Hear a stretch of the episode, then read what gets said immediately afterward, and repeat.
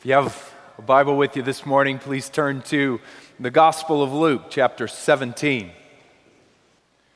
Luke chapter 17. Uh, if you're just joining us this morning, I've been preaching through the book of Luke over the past few months. Uh, and uh, Luke originally wrote this book to a man named Theophilus.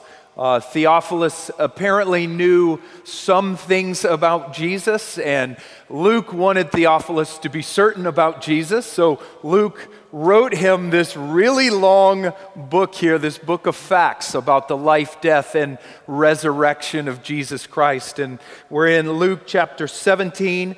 Uh, the order of service says we'll be reading verses 1 to 6. That's not correct. Uh, I think we're just doing verses 1 to 4 this morning. So, Luke 17, verses 1 to 4. And why don't we do something a little different this morning? You've been sitting a while. Why don't you go ahead and stand, and then we'll pray and read, and I'll sit you after that. Let you take a break from those seats for a couple of minutes. Let's pray before we read. Father, we just thank you Thank you for every opportunity to join together here, Lord. Uh, we believe that uh, Father, you live within the, the, the body of believers. So, whenever even two believers are together, whether that's in this room or, or, or out in a, in a park somewhere, wherever two or more believers are together, you are there. And so, Father, we believe you are here this morning in this room as we gather together. And we just look to you, Father, and ask you to bless us now through your word. Lord, we believe it is through your word that we, we come to know you as Redeemer. Uh, we come to know the Lord Jesus Christ through your word. So we just pray, Father, that you would bless us by your Spirit through your word in order that you might be glorified in our lives. We thank you for it in Jesus' name. Amen. And Jesus said to his disciples, Temptations to sin are sure to come, but woe to the one through whom they come. It would be better for him if a millstone were hung around his neck and he were cast into the sea than that he should cause one of these little ones to sin. Pay attention to yourselves. If your brother sins, rebuke him. And if he repents, forgive him. And if he sins against you seven times in the day and turns to you seven times saying, I repent, you must forgive. Amen. Please be seated.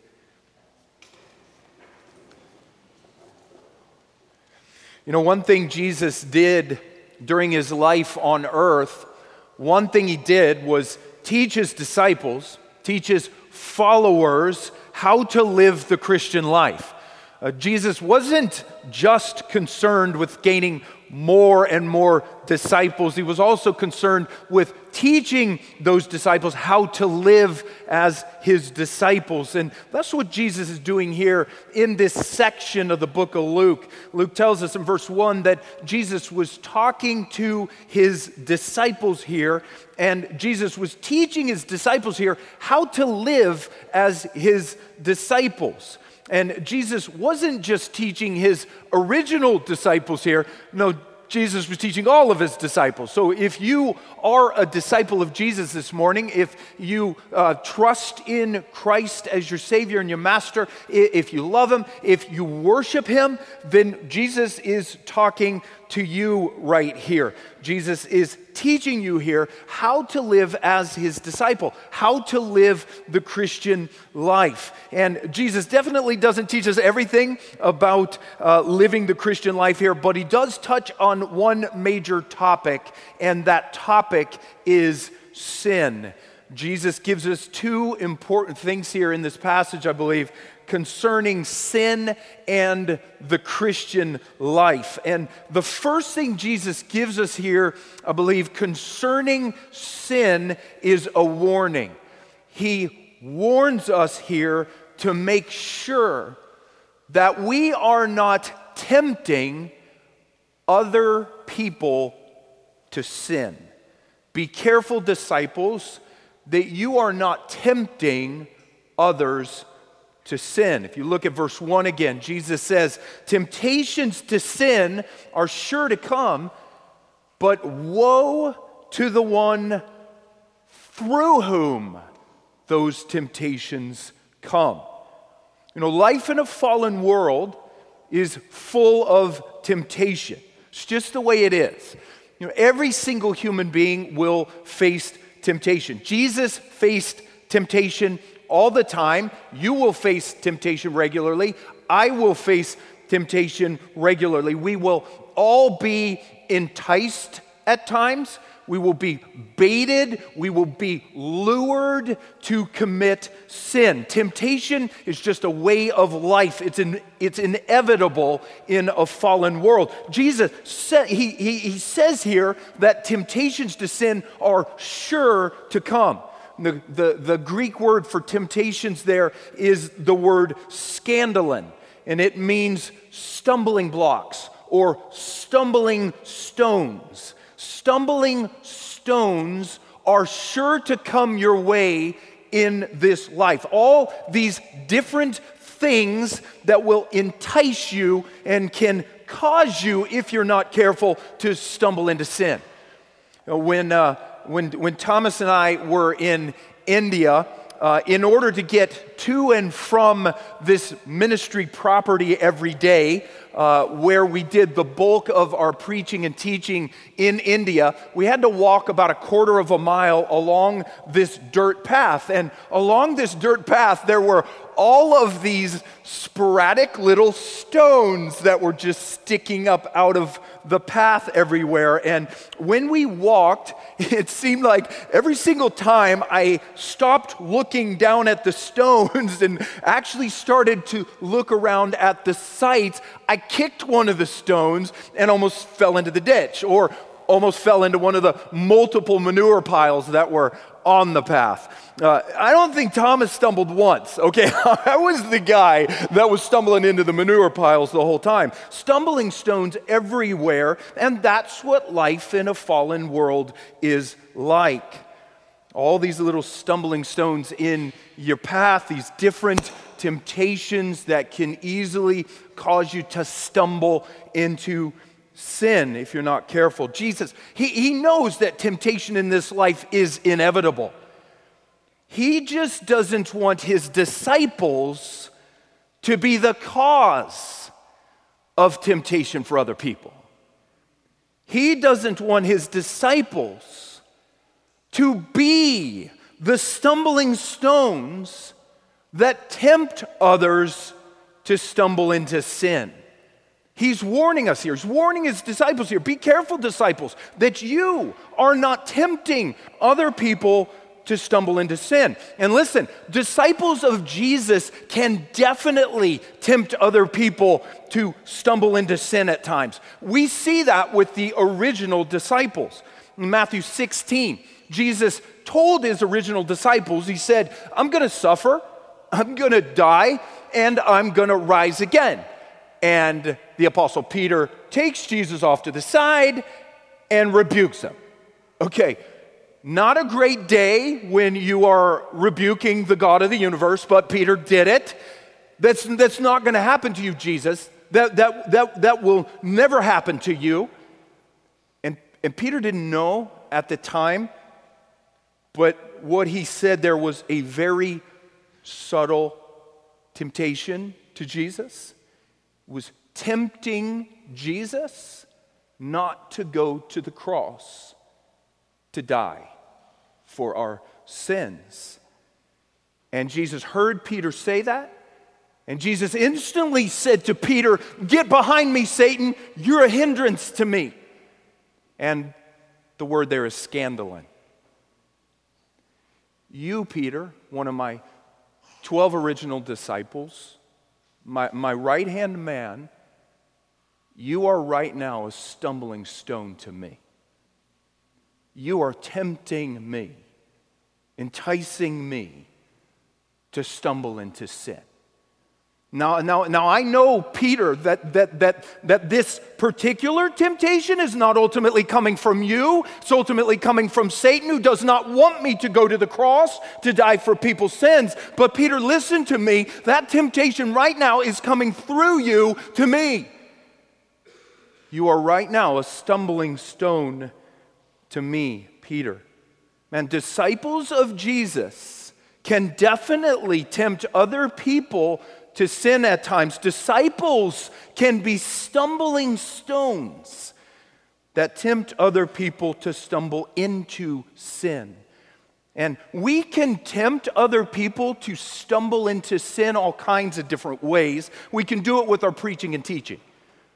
If, we stand up, if I, if I stand up here today and, and, I, and, and I'm preaching things that don't line up with the Word of God, don't line up with the gospel of Jesus Christ, I can easily lead people away from God into hypocrisy or into legalism or, or into uh, some sort of, of, of sinful lifestyle. Or we can tempt people to stumble into sin if we commit some serious open sin. You know, when Christians commit very serious, very open, visible sins, lots of people are typically affected by it, both Christians and non Christians, especially if it's a very, know, a well, a very well known Christian who commits the sin. Other Christians see that sin, and, and, and they are oftentimes tempted to get very sinfully angry with that Christian who committed the sin. They may be tempted to despair when they, they see this person fall. They may even be tempted to commit the same type of sin when they see their hero commit a certain sin. And, and non Christians, when, when they see a Christian sin, well, non Christians might be tempted just to blaspheme God or just to blaspheme all of Christianity. You, you see that? They're all a bunch of hypocrites. I knew it. I, I wouldn't become a Christian if you had a gun to my head.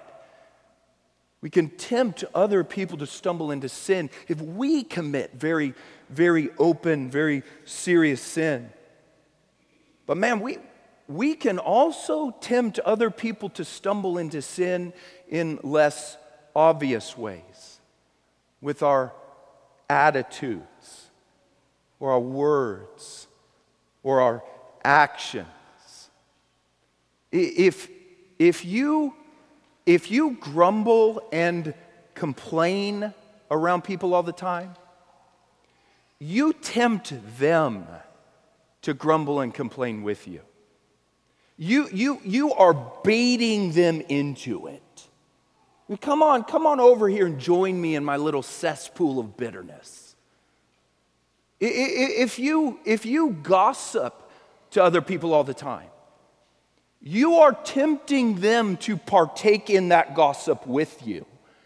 Well, what do they do when you start gossiping in their ear?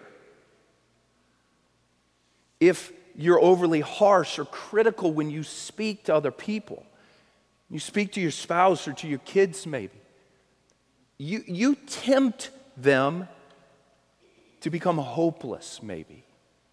You, you tempt them to become sinfully discouraged. You tempt them to become sinfully angry with you.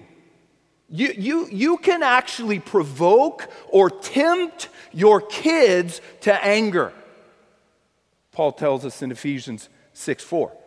If, if, if you dress or act immodestly, you, you tempt people to lust. If you get drunk, you tempt people to get drunk. If you're greedy, you tempt people to be greedy. If you're not careful with your Christian liberties in this life, you can tempt weaker believers to do things that might go against their conscience. There are all kinds of ways that disciples can be stumbling stones for other people, all kinds of ways we can tempt other people to sin. Now, we don't ultimately make other people sin. We, nobody can make another person sin in this life. People ultimately sin because they want to sin. And we need to take responsibility for our sin. Man, we so often play the silly blame game when we sin. We, we, we, he made me, he made me sin. You, you, you made me do it. She, she made me do it. Did you hear the way she was talking to me? We play this, this blame game. but nobody can make you sin. They can tempt you to sin. If someone cuts you off on the highway, they might have just tempted you to road rage, but you are ultimately responsible before God for your road rage. Nobody can make you sin, but people can definitely tempt you to sin. They, they can make it easier for you to sin. They, they can do things that might make you want to sin a little bit more. And Jesus is warning us here be careful, disciples, that you are not tempting other people to sin. Be careful that you're not stumbling stones that entice other people to sin. And man, Jesus gives us a pretty serious warning here. If you look at verse 1 again, he says, Temptations are sure to come, but woe to the one through whom they come. It would be better for him if a millstone were hung around his neck and he were cast into the sea than that he should cause one of these little ones to sin. Pay attention to yourselves. And I think Jesus is probably just trying to impress on us there the absolute seriousness of causing others to sin. The millstone was this heavy stone, typically over a hundred pounds or more, kind of laid down flat. It was pulled around by a donkey and it was used to grind grain. And Jesus says here that it would be better to be drowned yanked under sea by a hundred pound millstone than to cause even one little one to fall into sin. And Jesus could be talking there about causing a little child to sin, or maybe causing a young believer to sin, or he could just be talking about causing anyone to sin. It would be better to die a horrible death than to cause even one person to fall into sin. Okay, that's intense, what Jesus just gave us right there. Our uh, J.C. Ryle says that Jesus is warning us there concerning the great sinfulness of putting stumbling blocks in the way of other men's souls. It's incredibly sinful to be a stumbling stone, to tempt others, to entice others into sin. Now, thankfully, God can forgive us for that. God can forgive us for all the times that we've been stumbling stones and have tempted and somehow enticed other people to fall into sin. God, God can forgive us, and that's really good news. You know why? Because we've all done it. We, we, we have all, at times, enticed or tempted other people to fall into sin. Somehow we've all done it, every one of us. Man, Jesus died in order that we might be forgiven. Forgiven not just for the sins we would commit ourselves, but Jesus died so that we might also be forgiven for all the times we would tempt other people to sin.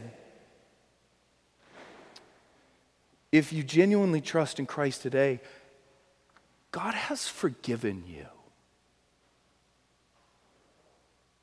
for all the times you have caused other people to fall into sin. You've been forgiven for the times you've been a stumbling block, a stumbling stone to people. You're, you're forgiven. Praise God. But listen, please, as we read over that, please just recognize the seriousness of, of causing other people to be tempted to sin and pay attention to yourself, as Jesus says, so that you don't tempt people to sin. Watch yourself carefully so you don't tempt people to sin. Paul says in 1 Corinthians 10:32, "Give no offense, give no cause for stumbling to Jews or to Greeks or to the church of God. Give no cause for stumbling to anyone. So, man, Jesus first warns us here to make sure that we don't tempt other people to sin. That's one thing Jesus gives us here concerning sin, a warning. And the second thing Jesus gives us here concerning sin is some pretty basic teaching. Jesus teaches us here what we should do when we witness another disciple's sin. What should you do when you witness another disciple sinning, or, or, or, or, or maybe even experience another disciple sinning against you? What should you do? Well, Jesus helps us here. You look at the middle of verse 3 again. If your brother sins, rebuke him. And if he repents, forgive him. So, what, what should you do when you witness another disciple sinning or, or, or maybe even experience another disciple sinning against you? Well, you, you have some responsibilities if you're a disciple of Christ. Jesus tells you to do a couple of things there. One thing Jesus tells you to do there is to rebuke that other disciple. If your brother sins, Jesus says, rebuke him. Jesus wants us to rebuke one another. and I know that brings up all kinds of crazy images in your mind. rebuking. We have some crazy ideas of what it means to rebuke people. Now, I don't think the word rebuke probably means what a lot of people think it means. Jesus, when he tells you to rebuke another person, Jesus not telling you to go up to that other person, point your finger in that person's face, and start yelling at them. Thou hast violated the commandments of God. Thou must repent. Thou must now turn, or thou wilt forever burn. Not a rebuke. Seriously, there are some professing Christians in our world who think that is a rebuke. And they do that type of stuff regularly, either verbally or they'll do it to you in a letter, they'll do it to you in email or something like that. But, but you know what that typically is when, when people start sounding like that? that? That's not a rebuke is typically nothing more than harsh, legalistic, holier than thou, Bible thumping self righteousness clothed in King James English. That's all it is. It's not Jesus. And the person who does that type of stuff, that's the person who needs the rebuke. A rebuke is not pointing your finger, it's not yelling at someone in self righteousness. The word rebuke simply means that you correct, you, you reprove, you, you, you admonish someone.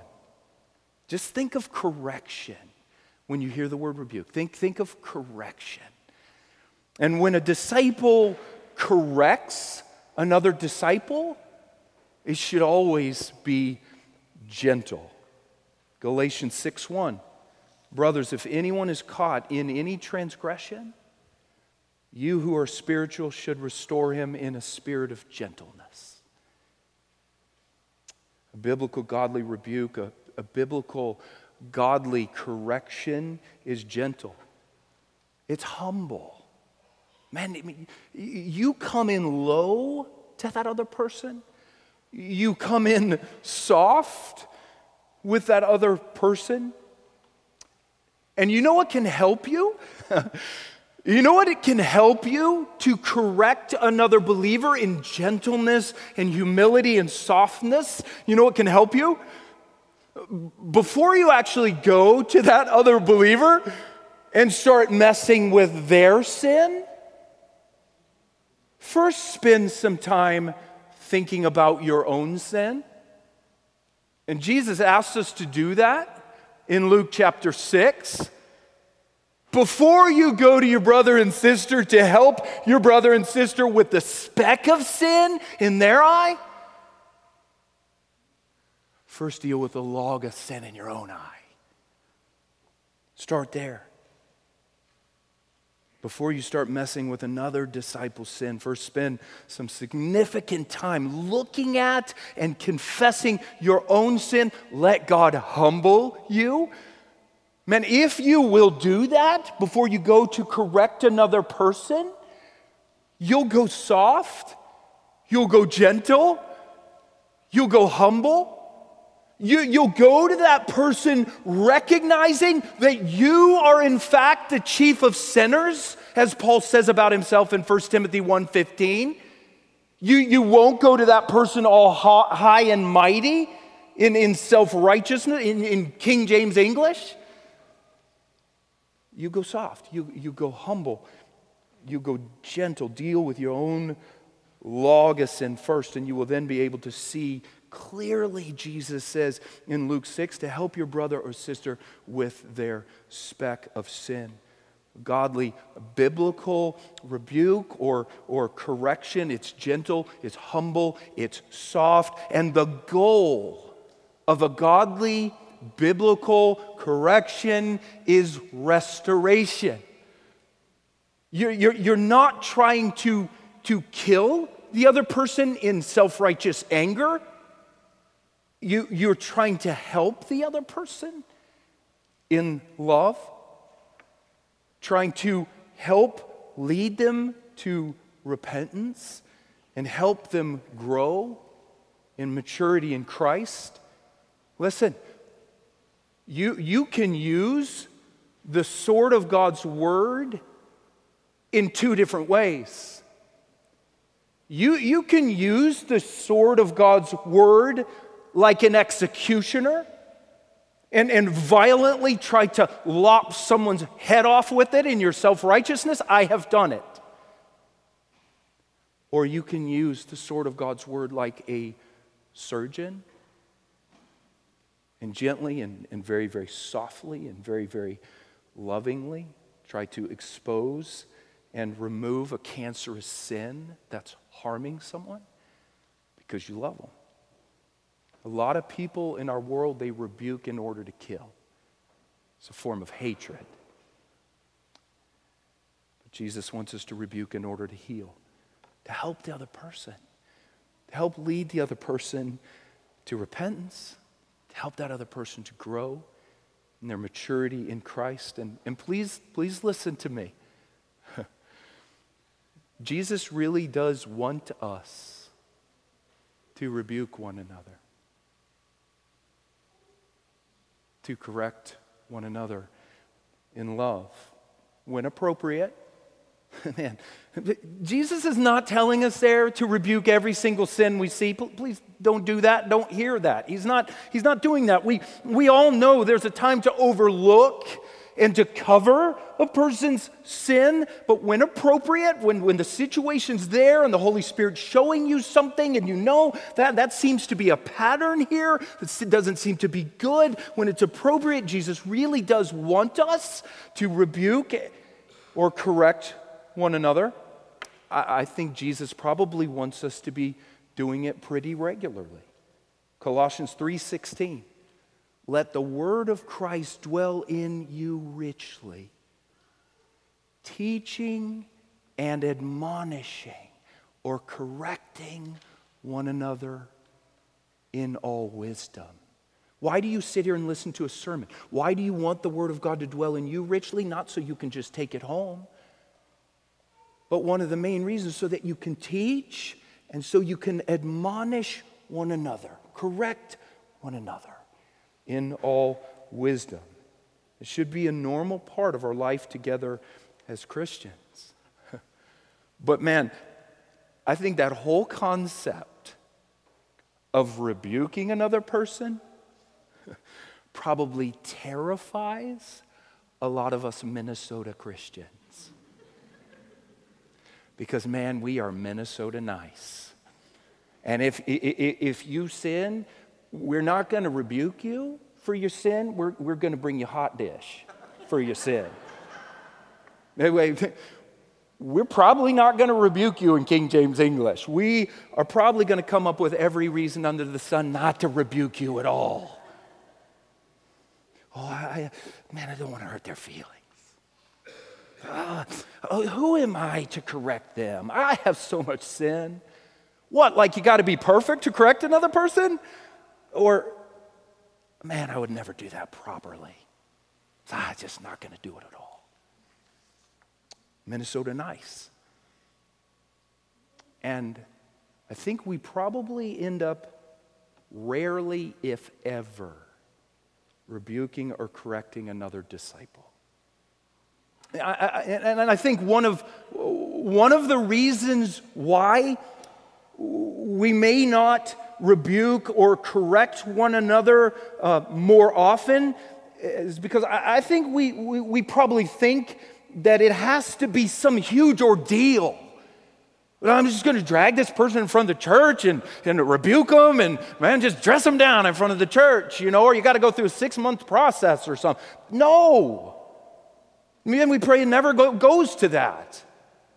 No, a, a, a, rebuke, a correction can, can really be very simple.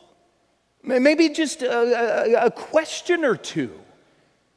Hey, hey, brother, man, I heard you and your wife talking yesterday, and man, the, the way you talked with her, was, was there something, was there something going on in your heart there? Because man, that didn't sound like you. That, that, that didn't sound like the Christ I know is living in you. What's going on? Or, hey man, you, you, you seem a little angry with your kids today. What, what's going on? Can I help you? Is something going on in your heart? You know, for a lot of believers, that, that, that's it. That's all it takes. And they're correct. And they're like, yeah, man, I didn't, I, yeah, I, I'm, I'm, I'm angry. I don't know why. I'm sinfully angry today. It's just a couple questions that you ask that can bring a gentle correction. Most believers have a tender heart. And you don't really have to go a long way down the line with a correction in order for them to see it If my brothers or sisters bring some to me, my wife, if she brings some to me, I might rise up against it a little bit. No way, you did it, you caused that thing. But listen, a disciple will usually come to the light and I'll lay down and go to sleep. I can't sleep for the next four hours because the Holy Spirit's saying, Get up and repent to your wife. oh, I'm sorry, you're right. It, you know, a disciple's going to come to the light with those things. It can be pretty simple. And here's the deal you don't have the option of not doing it as a Christian because Jesus commands you to do it. Right there. If your brother sins, rebuke him, correct him. If your wife sins, rebuke or correct her. If your husband sins, rebuke, correct. Child, rebuke, correct. But it's not just in your family, your nuclear family, it, it, it, it's your church family. have a responsibility. We, we have a responsibility before God to do it because He commands us to do it. We have a responsibility to one another to do it. We have a responsibility to bring loving, humble, gentle, soft, biblical correction to one another. That's one of the primary ways that we help one another grow in a local church. That, that's, that's one of the primary ways that we disciple one another. It's one of the, the primary ways that, that we help one another grow to maturity in Christ. One of the primary ways that, that the saints do the work of the ministry in one another's lives. It's through a biblical, godly correction. We correct one another. And listen, if we won't do that for one another here at CRC, we won't grow very well. And if you have a, if you have a little tree or bush in a garden at home and you don't prune that sucker, it's not going to grow very well. And if we as a church family, do not allow God to work through us to prune one another, we're not going to grow very well. Our growth will be stunted. Do you have anybody in your life right now? Anybody? And let me push it outside of your nuclear family. Do you have anybody outside of your nuclear family who really will bring you biblical, godly, soft correction right now? If you don't, that's a problem. And, and your growth as, as a believer is going to be stunted. Are, are you right now bringing godly, biblical, soft, gentle, humble correction to any other believers outside of your church, uh, outside of your nuclear family right now? And, and not just a friend who lives off in Arkansas somewhere, but here in, in, in, in this body, are you doing that with anybody? Because you're called to do that work of the ministry. God has gifted you to do it. He's called you to do it. He will empower you to do it. He will help you to do it well. You might be terrified the first time you do it, but man, you'll be obedient and God will work through you and you'll see God will work through you to help prune another brother or sister. You'll see them grow up in Christ. You'll say, wow, that was cool. Who can I correct now? and, and, and man, it just grows in you. You see, that's how God works through the body, one anothering correcting one another in love. Man, we have to do it. Jesus commands us to do it. He commands us to do that with one another. And, and, and, and, and guess what that means? It probably means that we need to be in some sort of life on life fellowship with one another. Because listen, in order to correct one another for sin, you actually have to see sin. And if all we do is sit together in one or two meetings a week, we're not going to see sin. My sin, it can remain hidden by and large in a meeting. I know how to do it.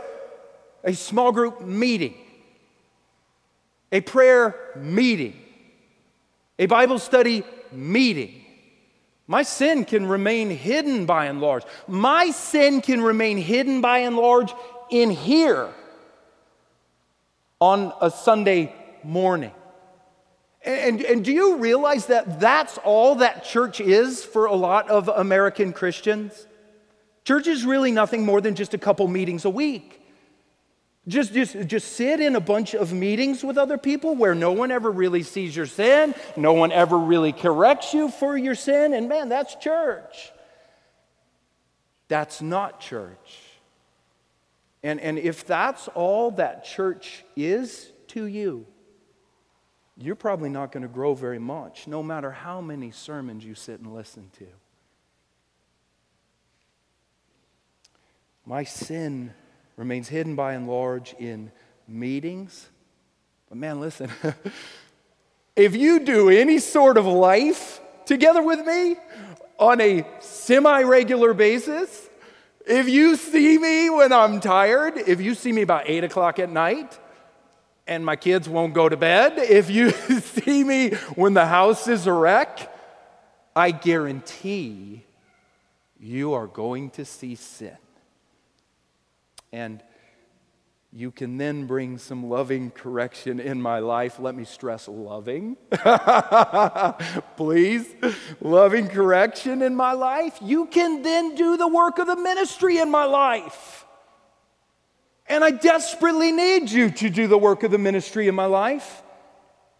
God will, will work through you to prune me and help me to grow to maturity in Christ. That's how the body of Christ was designed to function. That's how the local church was designed to function. That's church. That's church. Now, that's not the church that most of us grew up with.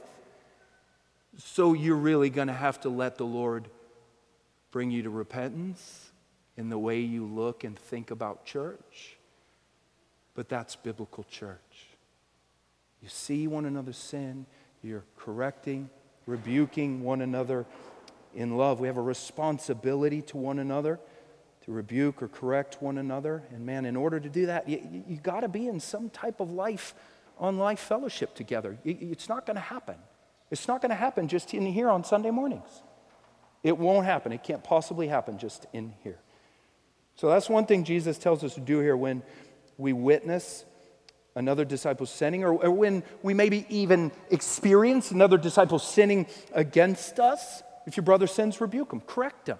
But man, that, that's just that's just the first step in the process here that Jesus gives us. The other thing Jesus tells us to do here is forgive. It's Forgive.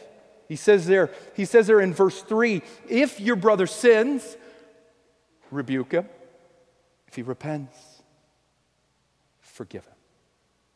You know, one of the reasons why God wants us to, to rebuke or to correct one another in love, what, one of the reasons He wants us to do it is so that we might all be led to more and more repentance in our life. You, you know, for a Christian, repentance is not just a one shot deal. You don't just repent, repent once at the beginning of your life, uh, turning away from this sin, that's it. I'll never repent again. No, no. Uh, the Christian life is, yep, you repent once at the beginning. Man, I was going the wrong way. I'm turning, going the other way. And then the Spirit of God is there inside of you in your heart, and He just prompts you to repent more and more. God shows you more and more sin, and you repent more and more. As Martin Luther said in the first of his 99 theses that he nailed to the door of the church in Wittenberg, quote, when our Lord and Master Jesus Christ said, repent, He intended that the entire life life of believers should be repentance.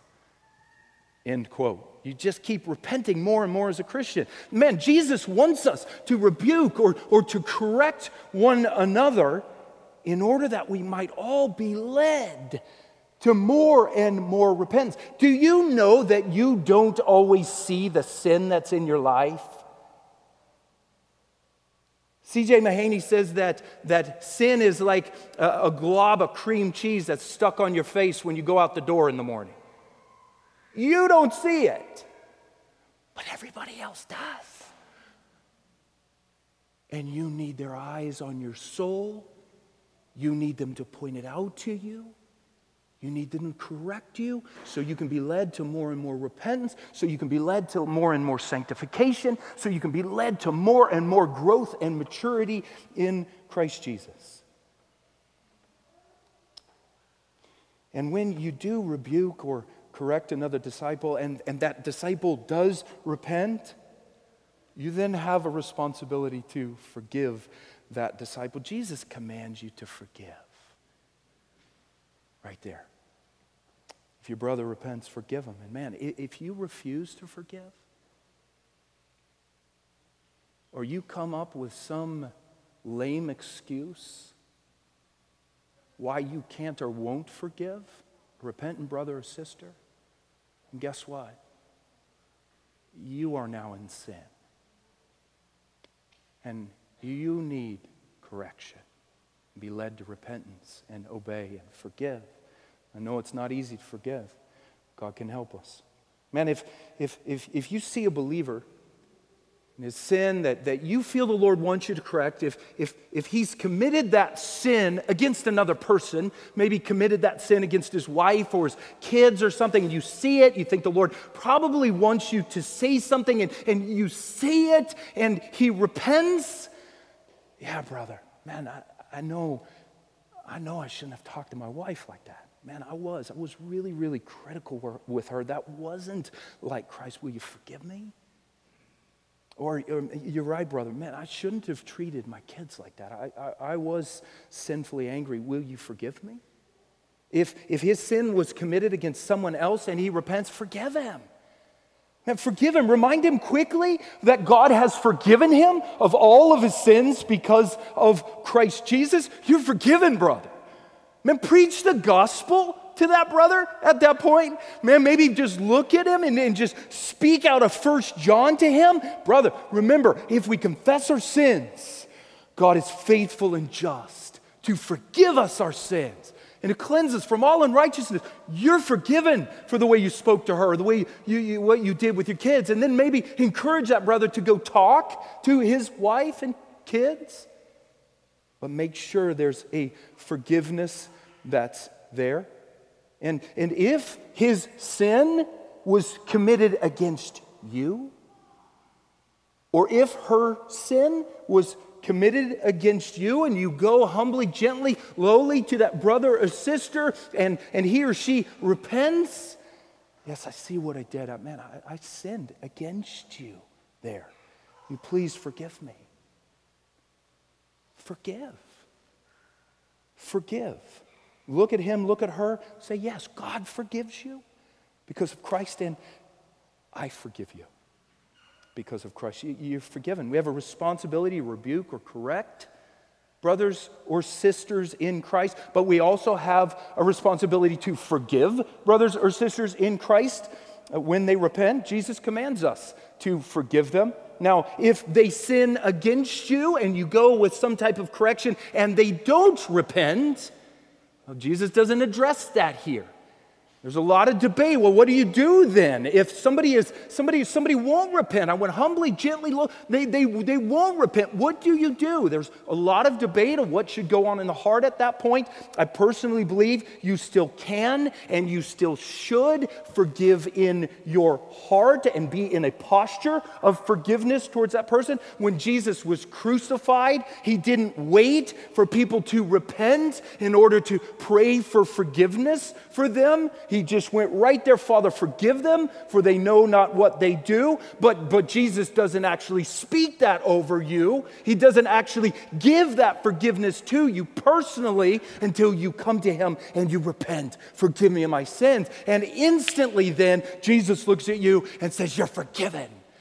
And I think we probably, at least that's how I try to go through it, is to walk that same type of path in my heart. I want to be praying, God, I, I, forgive them. I forgive them. That was painful. Man, that hurt. But God, I forgive them. And what you're doing is protecting your own heart from bitterness so you can be ready to forgive, so you can be leaning towards forgiveness with that person. And then if, if and when that person does come and ask for forgiveness, you can speak it over. You're forgiven. And you'll be ready to do it then you won't have to go away for six months and then get your heart right and say, okay, now I got to come back and say you're forgiven. You'll be ready in that case. And Jesus commands us to forgive, forgive our repentant brothers and sisters. And not just forgive them once or twice and then wash our hands and be done. no, Jesus commands us to forgive over and over and over again. You look at verse 3 one more time. If your brother sins, rebuke him, and if he repents, forgive him. And if he sins against you seven times in the day and turns to you seven times saying, I repent, you must forgive him. oh, my word. If a brother or sister in Christ here in your church family were to sin against you seven times in one day, and turn to you seven times and say, I repent. I'm sorry. Will you please forgive me? And you know what's amazing? Jesus doesn't say there that that person has to show all these signs of repentance. Well, you, you just wait. I'm going to wait about six months and see if your repentance is general, er, genuine, and then I'll forgive. He doesn't say that. If a person comes to you and says, I repent, you forgive. What Jesus is saying, man, you got to be leaning towards for, forgiveness. Leaning, I, I forgive. God's the one who sees the heart. God can deal with that other person. My job, if a person comes up and says, I repent, is to say, I forgive you. Man, even if it's seven times in one day. Now, Jesus is not necessarily saying there that the person is committing the exact same sin against you seven times a day, but the person could be. It doesn't matter. A brother or sister in Christ sins against you seven times in one day and says, I repent, even if it was the same sin seven different times, you must forgive. Jesus says, must, must, must, must forgive. The book of Matthew, Jesus says, Man, you must forgive even if the person does it to you 77 times in a day or 70 times seven times in a day. Man, you, you step back and look at that. Oh, my word, that, that's incredible. That's incredible what Jesus is asking us to do there. Jesus, Jesus is telling us there that our forgiveness for other people must be boundless, immeasurable, limitless, never ending, forgiving over and over again. And, and you know what Jesus is telling us to do right there? He's telling us to forgive others like God has forgiven us. Ephesians 4:32 we are to forgive one another as God in Christ has forgiven us.